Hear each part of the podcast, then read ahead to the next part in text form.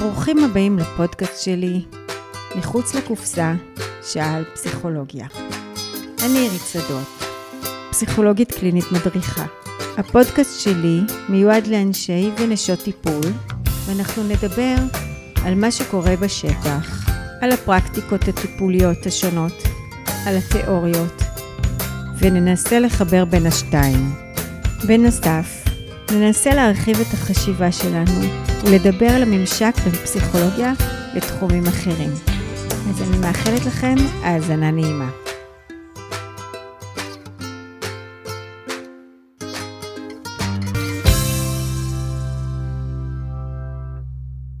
שלום שלום, אז היום אנחנו נדבר על הפרעות קשב וריכוז, ומתארחת אצלי דוקטור שירלי הרשקו, מומחית בהפרעות קשב ולקויות למידה, פסיכותרפיסטית, חוקרת ומרצה באוניברסיטה העברית, מאבחנת, מדריכת הורים, מנחת סדנאות, מפתחת שיטת רק רגע לארגון החיים, בעלת טור במדור הבריאות בעיתון הארץ, מחברת הספרים אנשי הקשב וילדי הקשב, מנהלת קהילה בפייסבוק ויוצרת פודקאסט, ונשואה ואימא למשפחת קשב. היי שירלי. אהלן, מה נשמע? עומס קשב בלי הפרעת קשב. או, אולי אפשר גם לדבר פה על ההבדל באמת, כי חושבים שלכולם יש הפרעת קשב, אבל זה לא נכון. כן, לי אין הפרעת קשב, אבל יש לי עומס. כן. אז תספרי על עצמך ואיך הגעת לעסוק בתחום הזה, שאני אשמע שאת עושה המון. כן, אני, החיים שלי זה הפרעת קשב באמת, לא, לא רק החיים האישיים, האמת שזה התחיל לפני זה, זאת אומרת, אני באמת נשואה לאיש קשב, יש לי שלוש בנות קשב, אבל כל סיפור האהבה שלי עם התחום בכלל התחיל מהתואר הראשון בפסיכולוגיה שעשיתי פרקטיקום, ובעצם טיפלתי בבחורה בת שלושים שהייתה לה הפרעת קשב, וגיליתי עולם חדש, זאת אומרת, ממש עולם, קודם כל שאין אליו מספיק מודעות בהרבה מאוד תחומים, וגיליתי גם שאפשר לעזור מאוד בצורה מדויקת, ואפילו יחסית בקלות, כששמים את השם ונותנים את הכלים המתאימים, ו- וזה היה פשוט טיפול מדהים, ומעבר לזה גם התאהבתי בכלל באוכלוסיית אנשי הקשב, שיש שם, מדברים לרוב על הקשיים, אבל יש המון יתרונות, כל היצירתיות והסקרנות, והדמיון והמוח שלהם הוא מוח ייחודי כזה שהם חושב מחוץ לקופסה, ויש המון הומור, וממש ממש התאהבתי בזה כבר אז, ואז גם באמת הכרתי את בעלי, וגיליתי שגם לא יש הפרעת קשב, מה שמאוד עזר לנו בחיים הזוגיים, ככה להפחית את הריבים ולהבין למה הוא מתנהג ככה ולמה הוא עושה ככה, אז זה, זה העולם שלי. אהה. אוקיי, okay. אז בואי נתחיל מהבייסיק ונעבור לאט לאט נצלול יותר עמוק, אז בגלל שזה ככה פודקאסט לאנשי ונשות טיפול, אז, אז תסבירי על הפרעת קשב, אבל לא את הבייסיק, את מה שכולם יודעים, אלא רגע נמתח קו שנייה על, על הפרעת קשב ו... ונמשיך משם. אוקיי. Okay. אז קודם כל, הפרעת קשב היא נוירולוגית, והיא מולדת, היא גנטית, היא עוברת מהורה לילד ב-שבעים וחמישה אחוז מהמקרים, שזה ממש המון. ובעצם נולדים איתה, שזה חשוב להדגיש את זה, וזה גם יכול להסביר את ההבדל בין קשיי קשב, שיש לכולם אולי מעומס, מלחץ, מדברים בחיים, לבין הפרעת קשב שאתה פשוט נולד איתה, אתה נולד עם מוח שהוא אחר, עם פחות דופמין במוח, עם מבנים במוח הקדמי שאחראים על ויסות וארגון ובקרה שהם פחות מפותחים, וככה בעצם נוצר מצב שיש פער בין היכולות שלך והכישורים לבין מה שיוצא בסוף בפועל. מפה נוצר המשפט של פוטנציאל לא ממומש, מה שנקרא, כי יכולות להיות יכולות באמת מדהימות, אבל להוציא אותן לפועל זה קשה, כי, כי ברוב הדברים אנחנו צריכים קשב לאורך זמן, ובהפרעת קשב, הטווח קשב הוא באזור בין חמש עד חמש עשרה דקות עד שהם מאבדים אותו, ויש עוד תסמינים שהם באמת מתוארים בספר האבחנות הפסיכיאטריה, די אס אם, תשעה תסמינים, שבאבחון אנחנו רוצים לזהות חמישה מהם, והם כוללים בין היתר את הטווח קשב קצר, את המוסכות, את העיבוד חפצים, את הטעויות הטיפשיות במרכאות, את השכחנות, את הקושי לתפוס את הזמן, וזה באמת כמו שאמרתי, יוצר בעיות לאורך החיים. כדי להבחין הפרעת קשב אנחנו רוצים לראות סימנים כבר בילדות, בגלל שהיא מולדת, אז אנחנו ממש חוזרים ובודקים מה היה בבית ספר. זה לא בהכרח התסמינים היותר ידועים ונראים לעין של הדני שובבני הזה, זה גם יכולה להיות הילדה הזו שמרחפת כל השיעור, לא נמצאת שם בכלל, בוהה בחלון, לא, לא עם המורה, אז פחות רואים את זה, אבל זה בהחלט יכולה להיות הפרעת קשב, והיא מפריעה ב- בכמה תחומים בחיים, זאת אומרת, לא, לא רק בתחום אחד, היא גם לא חייבת להפריע אפילו בתחום הלימודי, אבל אנחנו כן נראה אותה בכמה תחומים בחיים, זה יכול להיות בחברה, קושי חברתי, זה יכול להיות בבית, אינטריגות עם ההורים, עם האחים, זה יכול להיות אחר כך יותר מאוחר בזוגיות, בעבודה, אז אנחנו רוצים לראות גם סימנים בילדות, גם שהם נמשכים לאורך החיים, גם שזה ביותר מתחום אחד, וגם לעשות הבחנה מבדלת, כדי באמת לראות שזו הפרעת קשב, ולא משהו אחר שמתחפש, כמו חרדה, דיכאון, עומס, טראומות. אז זה בגדול הפרעת הקשב. אוקיי. Okay. אז עכשיו, ככה, כל הדברים שהזכרת על קצה המזלג, אנחנו תכף נתעמק בהם. אז נתחיל אולי מילדים. שהמורה או ההורים מפנים, או המורה מפנה, או ההורים מגיעים עם חשד להפרעת קשב וריכוז, מגיעים אלייך, יש לך מכון שמטפל ומאבחן, מה אותו ילד בעצם יעבור? אוקיי, אז קודם כל צריך לשכנע את ההורים שהילד יגיע ויעבור אבחון, אני חייבת לציין את הנקודה הזו, כי יש, יש התנגדות, שנובעת הרבה פעמים באמת מחוסר מודעות, והורים פוחדים לתייג במרכאות את הילד, וכאן חשוב לי להגיד שאין, אין, אין תחליף לאבחון בעניין הזה, כי אם אנחנו לא שמים את השם שיש פה הפרעת קשב, התיוגים הם אחרים, והתיוגים הם לרוב הילד עצלן, הילד לא ממש את הפוטנציאל, לא רוצה, לא מתאמץ, כל מיני תיוגים, אפילו טיפש, דפוק, אגרסיבי, באמת שמעתי כבר הרבה דברים. בראש ובראשונה זה בדרך כלל הנושא של העצלן, כי בעצם הפרעת קשב זה בדיוק הקושי בהנאה עם העין, בלהתחיל את הפעולה, בדחיינות הזאת. אז, אז אני תמיד אומרת להורים, לא לפחד מהתיוג של הפרעת הקשב, כי התיוגים האחרים שאו הם, או המורים, או הילדים עצמם שמים לעצמם, הם הרבה יותר גרועים, ואם הם ממשיכים אחר כך לבגרות, אז זה כבר פוגע בדימוי העצמי, בערך העצמי, וזה הרבה פחות טוב. אז באמת, דבר ראשון, לעבור אבחון. אבחון זה דבר מאוד ברור, מאוד מדויק, מאוד פשוט, מפגש שניים, אנחנו יכולים לדעת, אם אכן יש פה הפרעת קשב, ואז לתת לזה שם, גם עבור הילד, שזה חשוב, וגם עבור ההורים, המורים. ואז באמת רואים אם יש שם הפרעת קשב או משהו אחר, ואז אנחנו יודעים גם לדייק את הטיפול, ואם יש לקויות למידה, ב-ארבעים ושמונה אחוז מהמקרים נוספת גם לקות למידה, ולא רק לקות למידה, הפרעת קשב זו ככה הפרעה שמושכת אליה הרבה הפרעות, לרוב הילדים, אנשים הפרעת קשב, תהיה עוד הפרעה אחת לפחות, לרוב אפילו שתיים, זה יכול להיות באמת מגוון של דברים, בטח נדבר על זה אחר כך, על הקומורבידיות, אבל באמת באמת חשוב לשים את הבייסיק ולעשות אבחון מדויק, אבל כי גם כאן לצערי יש הרבה אבחונים שהם לא מדויקים בעליל, ואולי חשוב לציין שמבחן טובה או מבחן מוקסו הם לא מאבחנים הפרעת קשב, ככה גם לפי ההגדרות של משרד הבריאות, הם בודקים משהו מאוד מאוד ספציפי, השפעה של טיפול תרופתי, אבל הם לא נותנים את ההבחנה, והרבה הורים נופלים שם, עוברים את המבחן הזה, ואז הוא יוצא תקין, חושבים שאין הפרעת קשב, כשלמעשה כשאתה עובר מבחן ממוחשב של רבע שעה בחדר סגור בלי מסיכים, זה לא יכול להעיד אם יש שם הפרעת קשב, אתה חייב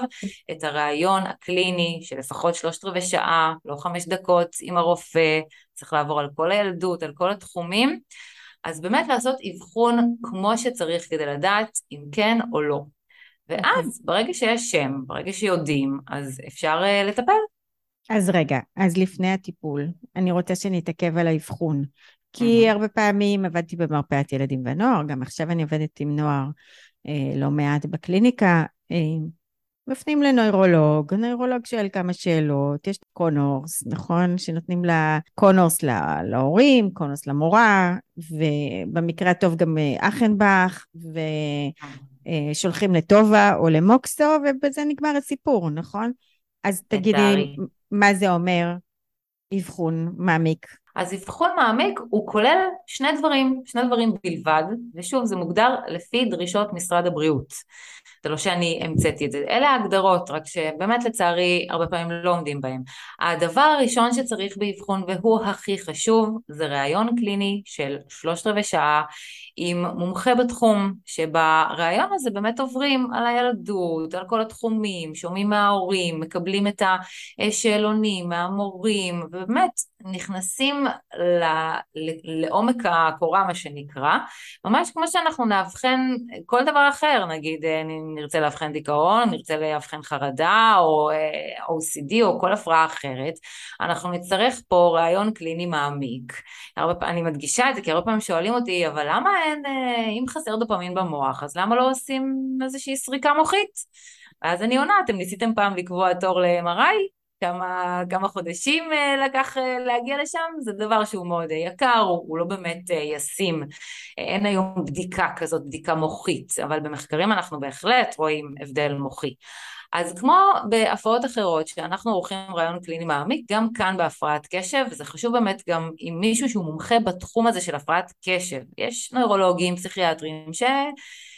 הם לא מומחים, זאת אומרת, הם כן הוכשרו לזה בלימודי הרפואה שלהם, אבל הם לא מתמחים בזה ביום יום, אין להם הרבה ניסיון, בין אם זה ילדים או מבוגרים, שמבוגרים זה בכלל אוכלוסייה בפני עצמה שצריך להתמחות בה.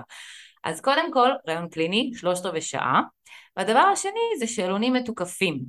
אז באמת הזכרת את הקונורס, יש גם את ה-די אס אם, ובאמת להעביר שאלונים להורים, למורים אם יש, לגננת, באמת כל מי שיכול לתת חוות דעת על ילד, כי אנחנו רוצים לראות איפה זה בא לידי ביטוי בשלל תחומים בחיים, לא רק בבית, גם בבית ספר, ואז עושים שיקלול של הרעיון עם השאלונים. עכשיו, אפשר בהחלט להשתמש במבחן הממוחשב שהזכרתי, טובה, מוקסו, בי אר סי, מיינסטרימס, אני באופן אישי הכי אוהבת את המיינסטרים, זה מבחן עולמי שהוא באמת מאוד מאוד טוב, והוא נותן עוד קצת מידע גם לגבי ההשפעה של הטיפול התרופתי, כי עושים אותו פעם אחת עם, פעם אחת בלי, אפשר לראות אם יש שיפור, והוא בודק תפקודי קשב מסוימים, אבל חד משמעית זה לא שאנחנו עוברים את המבחן ויכולים לדעת משהו לפיו, זה דורש באמת הבחנה מעמיקה של הכל הכל ביחד כדי להסיק. אוקיי, okay. אז סיימנו את האבחון, ונמצא שלילד או למבוגר יש הפרעת קשב. אז בואי נתמקד קודם בילדים. אוקיי. מה השלב הבא? אוקיי, אז האמת שהטיפול הוא תקף גם לילדים וגם למבוגרים, ואני רוצה גם לציין פה שלפעמים שואלים אם יש הבדל בטיפול בין איי די אייץ' די, שזה הצד עם ההיפראקטיביות של הפרעת קשב, לבין איי די די, שזה הצד בלי ההיפראקטיביות של הפרעת קשב, שניהם הפרעת קשב כשלעצמה, פשוט עם האייג' אנחנו יותר רואים את זה בחוץ, ובלי זה יותר פנימה, אבל זה לא כל כך משנה, זו אותה הפרעת קשב עם אותם קוקטייל של תסמינים, כל אחד ומה שיש לו, והטיפול הוא זהה. אז בעצם יש לנו את הטיפול התרופתי, ויש לנו את הטיפול ההתנהגותי. אז אני אתחיל מהטיפול התרופתי, בגלל שהוא נמצא כהכי יעיל להפרעת קשב, זה בעצם יעיל ב-שמונים אחוז מהמקרים, שמונים אחוז מהילדים והמבוגרים נתרמים מהטיפול התרופתי בהפרעת קשב, זה גם טיפול שנחקר כמעט מאה שנה, ב-אלף תשע מאות שלושים ושבע בעצם המציאו את הריטלין, החוקר שאגב אשתו קראו לה ריטה, בגלל זה הוא קרא לזה ריטלין, מאוד דרמטי, אז באמת מאז יש לנו כבר את הטיפול התרופתי, אבל במהלך השנים זה מאוד מאוד התפתח, וחשוב לציין שזה לא רק הריטלין, יש היום עשרים סוגים, מינונים שונים של טיפול תרופתי בהפרעת קשב, וגם מי שלא מתאים לו הריטלין, אז בעצם מנסים מינון אחר, תרופה אחרת, חשוב לי להדגיש את זה, כי הרבה הורים נותנים לילד ריטלין, אפילו פעם אחת, זה לא, נראה להם שזה לא משפיע טוב, ומוותרים על כל הנושא התרופתי, כשלמעשה הם ויתרו פה על תרופות אחרות שכן יכלו לעזור, בדיוק כמו שהיינו הולכים עכשיו נגיד עם איזושהי פטריה, והיו נותנים לנו משחה מסוימת, זה לא היה עוזר, כנראה שלא היינו מוותרים, אלא חוזרים לרופא ומחליפים, אז אותו הדבר כאן צריך להיות מלווים על ידי רופא מומחה בתחום, שיתאים את הטיפול התרופתי גם לדברים נוספים, אולי לדברים של השמנה שלפעמים קשורים, או דברים של חרדה ודיכאון שלפעמים קשורים, או או סי די או התמכרויות, או דברים נוספים, ממש לעשות התאמה תרופתית מדויקת. וזה באמת הטיפול שנמצא עד היום הכי הכי יעיל להפרעת קשב, כי כמו שאמרתי זו הפרעה מוחית, וזה בעצם עושה את האיזון הזה במוח. עכשיו, חשוב לציין שזה לא מוסיף דופמין, יש אנשים שחוששים שזה יוסיף להם דופמין למוח, זה לא מה שזה עושה. בעצם בהפרעת קשב, הקולטנים במוח שאחראים לספוג את דופמין לתוך התא, הם עושים את זה מהר מדי, ואז לא נשאר מספיק דופמין בין התאים, והטיפול התרופתי פשוט עוצר את הספיגה המהירה הזו של הקולטנים, ולכן זה הכי יעיל, כי זה בעצם משאיר את הדופמין יותר זמן במוח, כמו בן אדם שאין לו הפרעת קשב, אז אפשר לשמור על קשב לטווח יותר ארוך. אז okay. זה באמת הנושא של הטיפול התרופתי. רגע, זה... את כבר כן. צריכה להכיר אותי שיש לי שאלה על כל דבר. קצ'ר, אני אהיה עכשיו הקול של ההורים, בסדר? Mm-hmm. שמגיעים אליי לקליניקה או למרפאה ויגידו, אני לא נותן לילד שלי סמים, זה סמים. כן. עירית, נכון. את שומעת? זה סמים. זה מה שאומרים לי.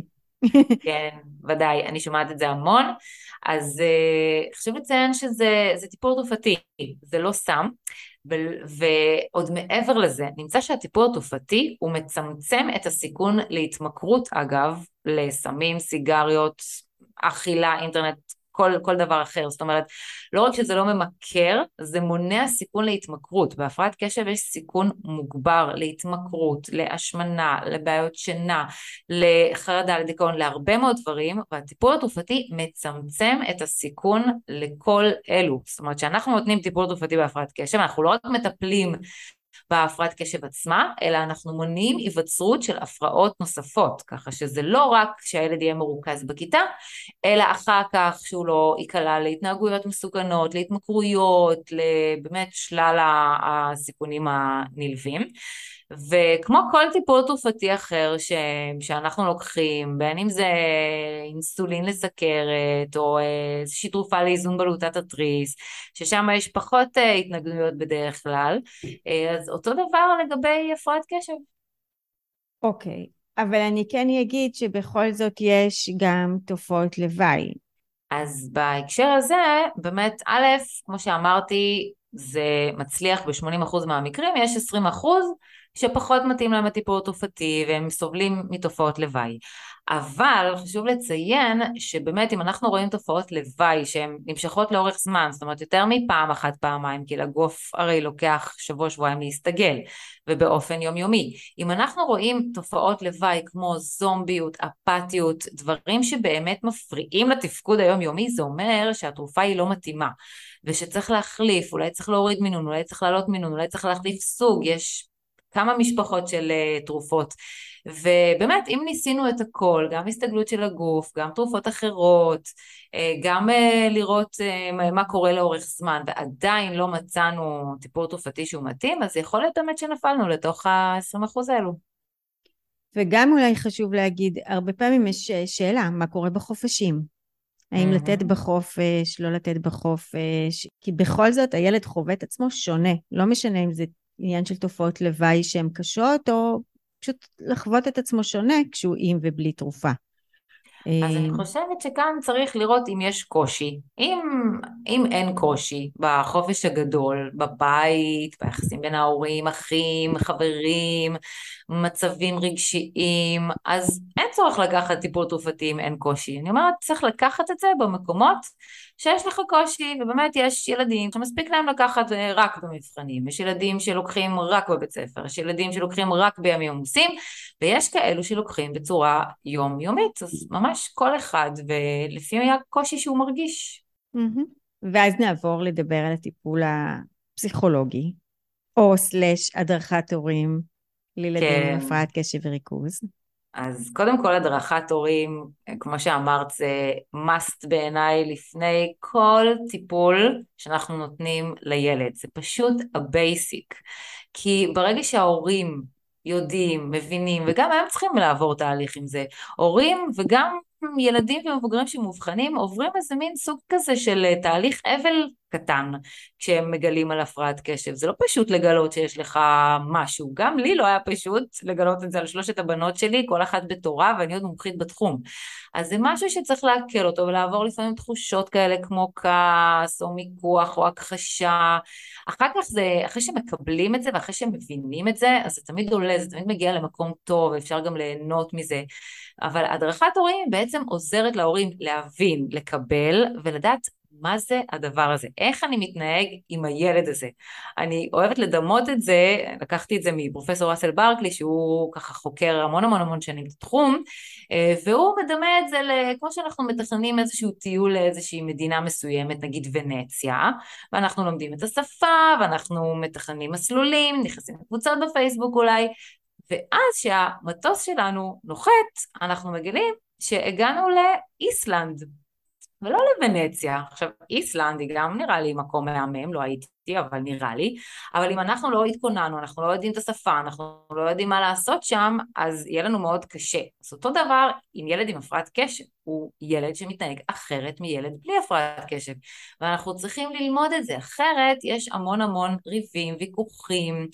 אם אני למשל מלמדת הורים שטווח הקשב הוא בין חמש לגג חמש עשרה דקות, הם מבינים למה הילד לא מסוגל לשבת ולהכין שיעורים חצי שעה, ולא רבים איתו על זה, ולא חושבים שהוא עצלן, הוא לא מתאמץ, ויש המון המון המון מה לדעת על הפרעת קשב. יש לי קורס של עשר שעות רק על זה להורים, המון מה לדעת, ואחר כך אחרי שאתה יודע ומבין, אז כל ההתנהגות שלך היא בעצם משתנה ומותאמת לילד שלך, אתה אפילו לא צריך uh, לרכוש ככה כל פעם אסטרטגיה כזו, חדשה, נוספת, זה כבר בא ממך באופן טבעי, וזה כל כך כל כך מחזק ושומר על היחסים, ובעיקר מעצים את הילד. הילד יכול לפתח ערך עצמי, הילד מרגיש שייכות, שמבינים אותו, ולכן לדעתי הבייסיק זה הדרכת הורים.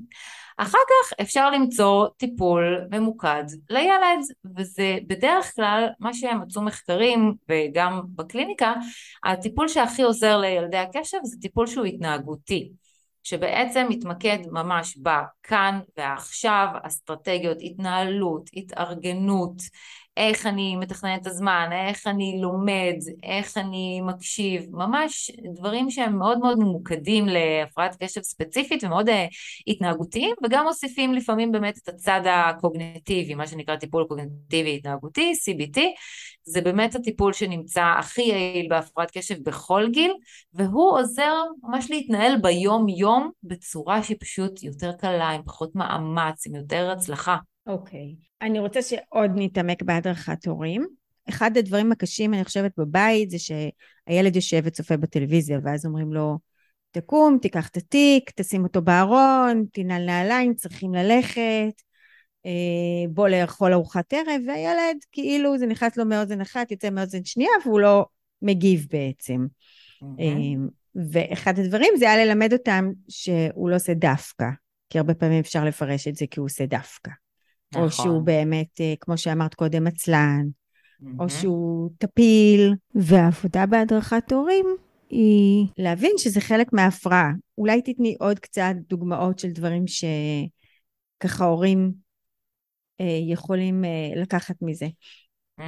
בשמחה.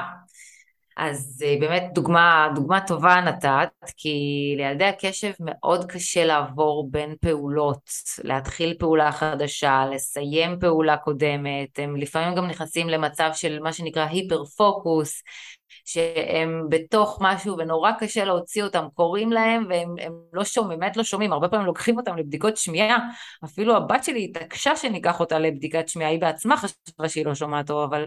כמובן שהן יוצאות תקינות, זה לא העניין של השמיעה, זה העניין של הקשב. הקשב הוא לא שם, אם הם שקעו בהיפר פוקוס, בין אם זה משחק מחשב, תוכנית טלוויזיה, או איזשהו משהו דגם שהם עושים משהו שהם נורא אוהבים, שם יש היפר פוקוס, מאוד קשה לשלוף מהמקום הזה ו- ולהוציא משם. כי בעצם הפרעת קשב זה לא שאין קשב בכלל, יש חוסר ויסות בקשב, אז או שאתה באובר קשב במשהו שאתה אוהב, או שאתה לא מסוגל להיות בקשב במשהו שהוא פחות ממעניין אותך.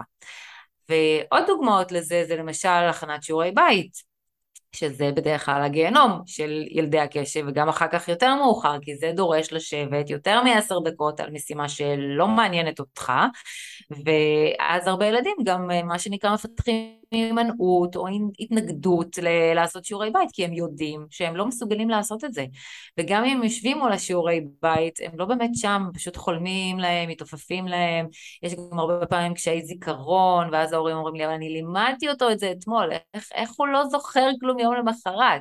אז גם בגלל הנושא של הפרעת קשב, יש לנו גם עיבוד חפצים הרבה פעמים, זה גם תסמין שיכול להיות, ואז הילדים שוכחים את הסוויטשרט, בהסעה, בכיתה, את הקלמר, את הציוד, צריך לקנות להם כל פעם מחדש, ובדרך כלל אומרים להם שהם לא אחראים, שהם מזלזלים, אבל זה לא זה, זה בדיוק העניין של ה...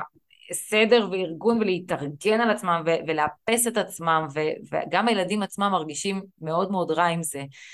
בעצם הפרעת קשב זה קושי בביסות, אז יש גם קושי בביסות הרגשי, שזה יכול להיות מ-אפס ל-מאה פתאום, או התפרצויות זעם, שאחר כך גם הילדים מאוד מאוד מרגישים חרטה ואשמה, ואז אני ממליצה להורים, כשהילד פתאום נדלק, תשחררו, תתרחקו טיפה, יש מצב שעוד דקה הוא פשוט יירגע, אל תתחילו להטיף לו ולהגיד לו ולהעלב ורגשי ושיחות, זה, זה בדיוק החוסר ויסות הזה, מ-אפס ל-מאה, מ-מאה ל-אפס, והחוסר ויסות גם יכול להיות בתחום החושי, שזה רגישות למרקמים ולמגע ולתחושות ולבדים, זה הילדים שצריכים את הבגדים הספציפיים ספציפיים האלה, קניתם להם איזו חולצה מתנה והם לא יכולים ללבוש אותה, וזה לא שהם לא מעריכים או שהם נודניקים, זה הם פשוט לא יכולים להרגיש את הבד הזה ספציפית, זה ממש שורף להם, או גרביים שצריך להפוך או בלי תפר, או אוכל שצריך ככה להפריד שלא ייגע אחד בשני, יש גם ילדים שהם בררנים באוכל בגלל בגלל הסיבה הזאת. מה עוד? יש כל כך הרבה תסמינים, אני מנסה באמת לצמצם, לצמצם את כולם, יש לנו... ילד המס... שנהיה מכור למסכים, למשל, כי שם זה כן. הקומפורט זון שלו. נכון, נכון, המסכים הם בעצם מפרישים דופמין, בגלל זה גם... גם אנשים ללא הפרעת קשב יכולים למצוא את עצמם פתאום שעה בפייסבוק והם לא, לא שמו לב, כי בעצם יש שם המון גירויים שמתחלפים ומהר ונוצצים, וזה מפריש לנו דופמין, אז אוכלוסיית הקשב היא יותר מכורה למסכים בגלל העניין הזה, במיוחד ילדים שבעצם לא מובחנים ומטופלים, ואז הם מחפשים דברים שיעזרו לעצמם, מה שנקרא במרכאות self-medication, איזה, מה, מה יכול לעזור לי להפריש לי דופמין, ואז זה יכול להגיע למקומות, נגיד, של אכילה אימפולסיבית, או של uh, התמכרות למסכים, או בכלל התמכרויות למיניהם, שפשוט מפרישות את הדופמין החסר. Mm-hmm. התמכרות אצל נוער לוויד, כן. סיגריות. ממש, זה בסיכון עצום, וגם כאן, אגב, הטיפול התרופתי מוריד ב-חמישים אחוז את הסיכון לעישון אצל בני נוער. זה גם משהו ששווה לחשוב עליו. ובואי נחזור לטיפול הפסיכולוגי, אז תכף נתעכב, נתעכב על ה-סי בי טי, אבל אני רוצה רגע גם לתת את ה...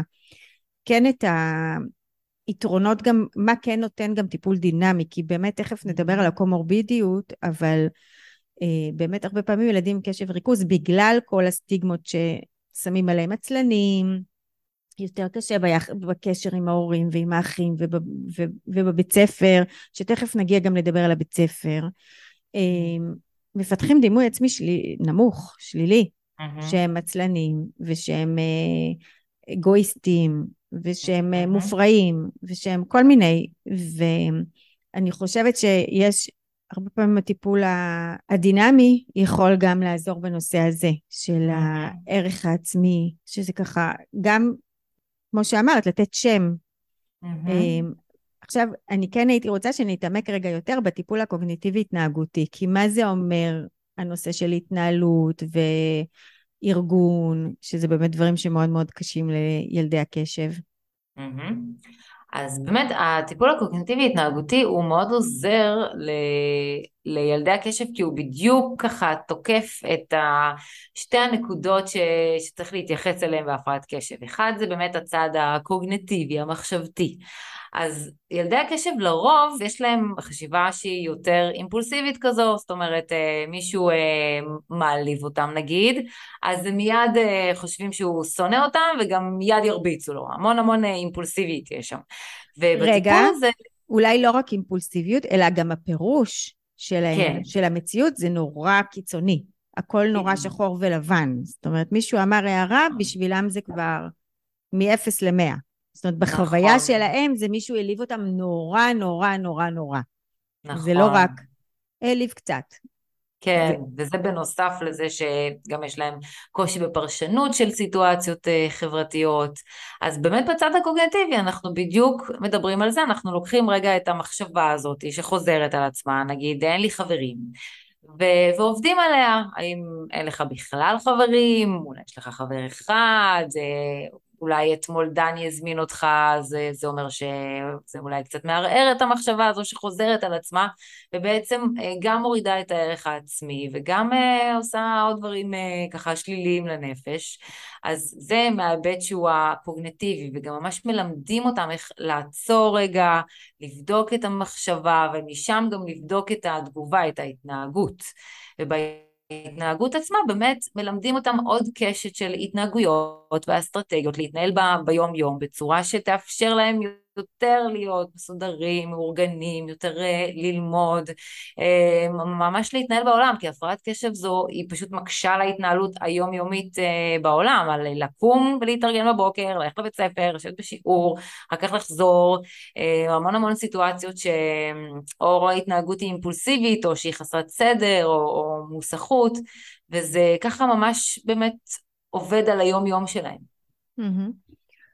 שמתי לב שיש להם גם קושי גם להתמיד, בחוגים כן. למשל לילדים, וגם, וגם בספורט קבוצתי, כי יש יותר מדי גירויים שם, ויש יותר מדי דינמיקות, זה לא רק הספורט ההישגי, אלא גם יש את, להתייחס ליתר הילדים בקבוצה. אז זה באמת תלוי, זה, אצל חלק מהילדים באמת יש את הקושי הזה, כי יש מוסכות גדולה, מה שכן, ספורט הוא נמצא כמאוד מאוד עוזר בהפרעת נכון. קשב, כי הוא מפריש המון דופמין, mm-hmm. ואפילו ידוע ש-שלושים אחוז מהספורטאים המצטיינים בעולם יש להם הפרעת קשב, בעצם יש, יש גם משיכה לספורט, כי mm-hmm. מרגישים את ההפרשת דופמין, יש גם כאלה שמתמכרים לספורט, ספורט אקסטרים וכדומה, אז זה באמת משהו שאני נורא נורא ממליצה לשלב, למרות שאצל ילדים זה כמובן קשה, בגלל נושא ההתמדה, והורים תמיד שואלים אותי, איך אני יכול לגרום לו להתמיד בחוג, זה לא אחראי שאנחנו משלמים ואז הוא רוצה לעזוב, וגם כאן אני מסבירה להם,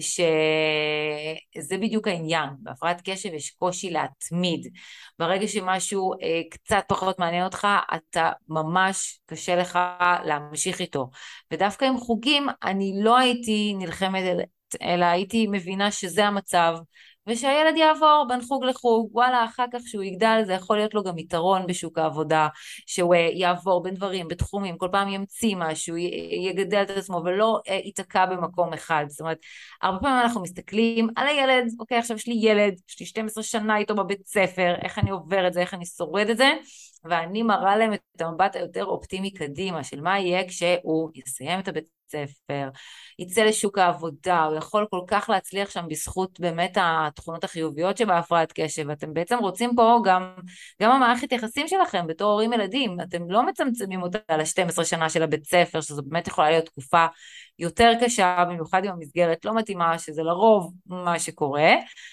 אבל תחשבו באמת קדימה, שלושים, ארבעים, חמישים שנה ש- שיש לכם את, ה- את הקשר, ואיך אתם רוצים לבנות אותו. אוקיי, okay, ובכל זאת הם בבית ספר.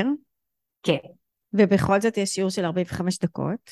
נכון. שלא כזה מעניין, ויש מורה שעומדת ליד הלוח ומסבירה, והם יושבים עכשיו.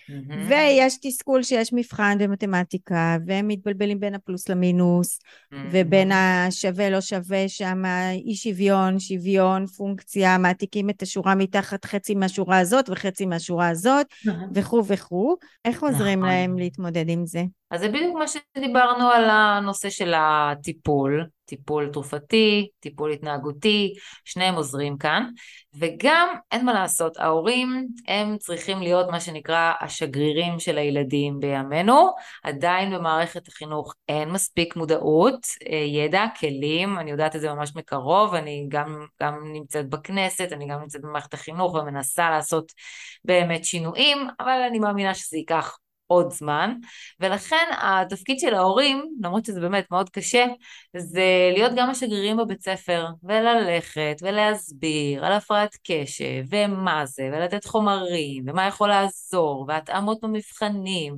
יש ילדים שהם עושים מבחן בתוך כיתה, הלך המבחן, הם לא יכולים להתרכז עכשיו, הכל, הם מסתכלים על הכל, על זה שקם, על הציפור שעפה, הם לא עושים את המבחן בכלל, ואם אנחנו מושיבים אותם בחדר נפרד, שזה אחת ההתאמות שהם נותנים באבחון, אז פתאום אתה מגלה מבחן אחר לגמרי, או ילדים שהבנת הנקרא, זה גם קושי שהוא הרבה פעמים נמצא בהפרעת קשב, כי לקרוא זה דורש הרבה מאוד קשב, וכשלעומת זאת שהם מקריאים להם את השאלה, או את הטקסט, אתה מגלה באמת פערים של גם חמישים נקודות במבחן, אז יש גם התאמה שנקראת הקראה, וצריך לבקש אותה, להילחם עליה. אני תמיד ממליצה להורים באמת לעשות, לעשות פגישה עם כל הצוות החינוכי, להעביר את האבחון, לספר, לדבר עליו, אחרי זה גם לשמור על קשר עם המורה, לבקש עזרה פרטית, כי באמת אחד על אחד הם הרבה יותר יכולים להתרכז, וצריך לעשות הרבה, הרבה עבודה בתוך הבית ספר, כי בכל זאת הילד נמצא שם בערך חצי מהיום. כן, וזה לא תמיד פשוט. אוקיי, דיברנו על הקומורבידיות. אולי נוס... יש ככה עוד משהו להוסיף, כי דיברנו ככה על התמכרויות. כן, על הקומורבידיות. כן, הרבה אנשים באמת אה, לא יודעים, תמיד מופתעים. הדוקטורט שלי הוא עסק בתזונה והפרעת קשב. ובעצם הוא הראה שהפרעת קשב, היא, יש בה פי שתיים סיכון להשמנה, ופי ארבע סיכון להפרעות אכילה. וגם אם אין לנו השמנה או הפרעות אכילה, אז יש לנו אכילה שהיא פחות בריאה, יותר משיכה לג'אנק פוד ופסט פוד, אז גם בתחום של התזונה יש פה קומורבידיות רצינית, ויש קומורבידיות גם למחלות, למשל, שלא, אף פעם לא חושבים עליהן שהן קשורות, אבל יש יותר קשר לאסתמה, ולאלרגיות, לפסוריוזיס, לצליאק, לסכרת, למיגרנות, באמת יש הרבה מחלות שמתקשרות להפרעת קשב, מחלות אוטואימוניות, יש לנו קשיי שינה באחוזים מאוד מאוד גבוהים, שבעים וחמישה אחוז סובלים מבעיות שינה, שזה בעיקר לרוב קושי להירדם בלילה, וזה ממש פיזיולוגיה, המלטונין, ההורמון השינה, הוא מופרש בערך שלוש ארבע שעות אחרי במוח עם הפרעת קשב, ובגלל זה אלו ילדים שלהם להירדם, והם הולכים לישון יותר מאוחר, והם קמים, קמים בלילה, מתקשים להתעורר בבוקר, המון המון בעיות בשינה, יש כמובן בעיות בלימודים,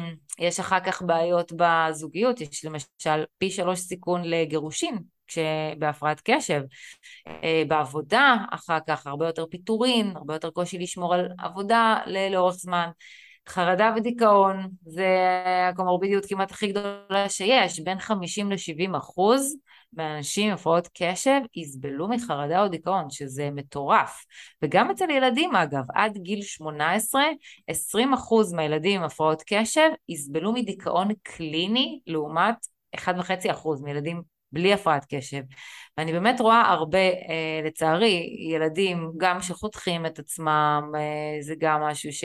שקורה, או שהם בחרדה או בדיכאון, במיוחד אבל אם זו הפרעת קשב שלא הובחנה או טופלה, זאת אומרת שוב, זה נורא נורא מעלה את הסיכון, ככל שעושים את זה בגיל יותר צעיר, ככה אפשר יותר להשתלט על שלל הסיכונים האלו, ואולי גם נגיע לצד החיובי והאופטימי אחר כך כדי... אה... כדי גם להרגיע את ההורים, אבל כן, צריך להיות מודעים גם לזה. ומה השכיחות של הפרעת קשב באוכלוסייה? דיברנו כל הזמן על הקומורבידיות, אבל לא דיברנו על השכיחות. נכון, נכון. אז נע בין חמישה לעשרה אחוזים, אצל ילדים זה יותר לכיוון של עשרה אחוזים, מבוגרים יותר חמישה אחוזים, כי ככל שהמודעות עולה, אז אנחנו מאבחנים באמת יותר ילדים, אבל המבוגרים, נגיד כל אלו שהם בני שלושים פלוס היום, אז פחות הייתה מודעות שהם היו ילדים, ולכן פחות תבחנו אותם, ואז הם גדלים להיות מבוגרים, הם חושבים, למה אני צריך להתבחן עכשיו מה זה, מה יצא לי, לי מזה, וזו בדיוק, אגב, הטעות הכי גדולה, כי ההפרעת קשב היא מחריפה ככל שאנחנו גדלים, כי כשאנחנו ילדים, אז מה, יש לנו רק את הבית ספר, ויש לנו את ההורים, שתמיד דואגים לנו להכל, מזכירים את הסנדוויץ', את החוג, אז פחות, פחות עומס. ככל שהעומס עולה, פתאום זוגיות, פתאום בית, פתאום עבודה, פתאום לימודים, הפרעת קשב היא מתחילה להשתולל דווקא בגיל הבגרות, כשפחות חושבים שצריך להבחן אותה. אז בעצם מה שאת מדברת על, גיל המבוג... על הגיל המבוגר, זה שמצד אחד אלה שהיו מטופלים ויש מודעות, אז האחוז יורד. מצד שני, מי שכן נשאר עם הבחנת קשב, אז העוצמה או החומרה של ההפרעה היא יותר גדולה. התכוונתי שהאחוז יורד בסיכונים הנלווים, לא שההפרעת קשב יורדת, אלא אם באמת היה אבחון וטיפול מגיל צעיר, אז זה מוריד את הסיכונים הנלווים, חרדה, דיכאון, בגרויות וכל מה שדיברנו. אבל ההפרעת קשב עצמה היא נשארת בעצם לאורך כל החיים, ואם היא לא אובחנה וטופלה, היא נורא נורא מחמירה, נורא מחריפה. כן. אוקיי. שאני מניחה שגם אפשר להיווצר הפרעת אישיות בגין, בגין ההפרעת קשב, הרבה פעמים חוסר ויסות הופך להפרעת אישיות גבולית, או הערך העצמי הנמוך למי שלא טופל וחי עם חוויה שהוא עצלן, להפרעת אישיות נרקיסיסטית, זה משהו שנחקר? אז באמת המחקרים, המחקרים הם בתחום, הם לא מצביעים על סיבתיות, אבל הם מצביעים על קשר, שבהחלט יש, יש קשר בין השניים, הפרעת אישיות למשל, גם באחוזים יותר גבוהים. תוכלי לספר לנו על מה עשית בפוסט-דוקטורט?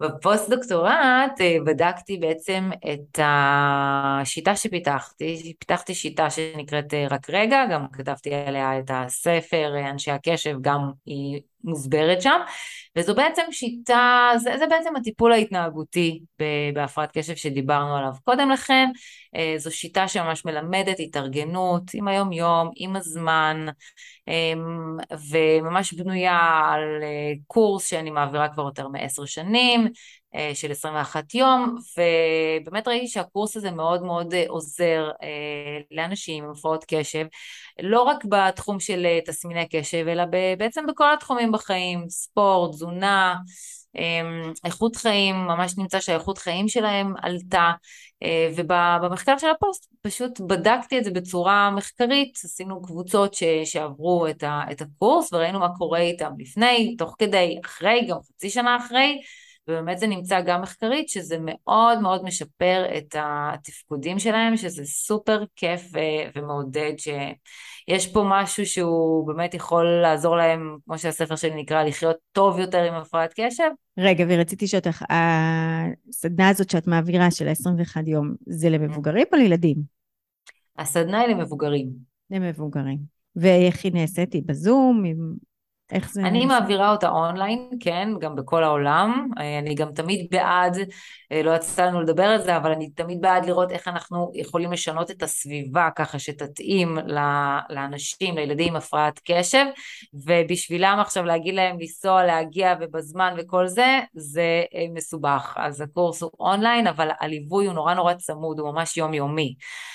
הם שולחים אליי את הלוזים שלהם, אני עוברת עליהם, נותנת להם פידבק, יום יום, מזכירה את הכלים, וזה משהו שהוא מאוד צמוד, אחרי עשרים ואחד יום האלה גם, ממשיכים כל חודשיים יש מפגשי רענון, אבל בגדול, אחרי עשרים ואחד יום האלה, הם ממש, ממש יוצאים לדרך חדשה, וממש מצליחים לשמור על, ה, על השיטה, כי זו שיטה גם מאוד מדויקת, עם שלושה שלבים, שכבר נטמעים בהם, וזה ממש משמח באמת שזה נשמר לטווח הארוך, ובעיקר מעלה את, ה... את האיכות חיים. אני מניחה שבשביל להגיע לסדנה צריך מוטיבציה. זאת אומרת, יש מישהו שהוא צריך להיות מודע, ו... ו... ויש לו איזושהי מוטיבציה לשנות. לא בהכרח האמת, כי להגיד את המילה מוטיבציה זה תמיד בעייתי עם הפרעת קשב, כי בעצם גם הדופמין עצמו קרוי הורמון המוטיבציה, הוא בעצם חסר במוח של הפרעת קשב, אז לפעמים כזה מתייחסים לזה כחוסר במוטיבציה, וזה קצת מבלבל, כי מוטיבציה יותר קשורה לדברים רגשיים, ובהפרעת קשב זה באמת משהו שהוא מוחי, קשה לך להניע את, עצמה, את עצמך, אז גם יהיה לך קשה להירשם לפעמים לקורס, או לעבור אבחון, ולכן אני הרבה פעמים ממליצה לעזר, שוב, לעזר בסביבה, באנשים שאמא תרשום אותך לקורס, שהבן זוג שלך תרשום אותך לקורס, למשל יובל אברמוביץ', שהשחקן וסופר שהבחנתי אותו ו... לפני בערך שנה. אז גם ניסיתי לשכנע אותו ככה כמה חודשים לעבור אבחון, ובסוף מה שעשיתי זה פשוט הסעתי אותו לאבחון, ו- וזה לא במקום של באמת חוסר מוטיבציה, או, או זלזול, או דברים כאלו, זה באמת קושי להניע את עצמך, להתחיל. אז אתה צריך גם למצוא עזרים בסביבה שיעזרו לך להתחיל את הדברים, וברגע שאתה מתחיל, אז אתה, אתה כבר נכנס לזה. טוב, אז יש לנו סוף ממש ממש אופטימי. נכון. והיה סופר מעניין, שירלי, באמת. תודה, תודה. זה כאילו נוס, נושא שכזה, אנחנו מדברים עליו uh, מלא, וכבר כן מאוד במודעות היום, ועדיין uh, נכון. יש הרבה מה ללמוד, והרבה מה uh, לטפל גם בו. מלא מלא מלא, יש לי גם מדריך אגב חינמי באתר שלי שאפשר להוריד ולקרוא עוד, והספר שלי אנשי הקשב, באמת כי המודעות היא, היא כל כך כל כך חשובה, ואני רוצה גם להודות לך עירית גם על הפודקאסט המאמן והמלמד שלך, וגם על היום, היה ממש כיף. גם לי, אז המון תודה. לסיום אני רוצה להקריא שיר, שיר שהיה תלוי בחדר של חברתי הדס ירון במרפאה, וכל פעם הזכירה לי את השיר הזה מחדש. השיר קוראים אני לא ילדה של כיסא, וכתבה אותו שולמית הר-אבן. אבא, אני לא ילדה של כיסא. מה נעשה? כשאני יושבת ישר על כיסא, כל כך מסודרת, כמו איזה גברת, בפרצוף רציני, זאת לא אני.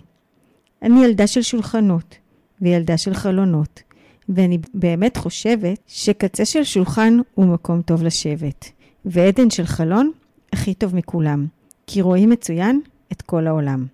רואים עצים, ורואים ענן, ורואים אורות. כל רגע יש שם משהו לראות, וכל יום רואים שם משהו חדש. אתמול ראיתי שלושה יונקי דבש, בלי גוזמה. ואתה יודע מה? לצייר הכי נוח בשכיבה, על הבטן. אז תבין, הכיסא לא נחוץ לי בעצם. אני פשוט לא ילדה של כיסא. אז מה נעשה? את השיר הזה אני מקדישה לבן שלי, האמצעי המיתוש, ילד קשב מהמם שלי, שאולי לא תמיד הצלחתי לדייק את עצמי לצרכים שלו ולקשי הקשב שלו, ועדיין אני מנסה ומשתדלת כל יום מחדש. אז אני הייתי ריצדות, ונשתמע בפרק הבא.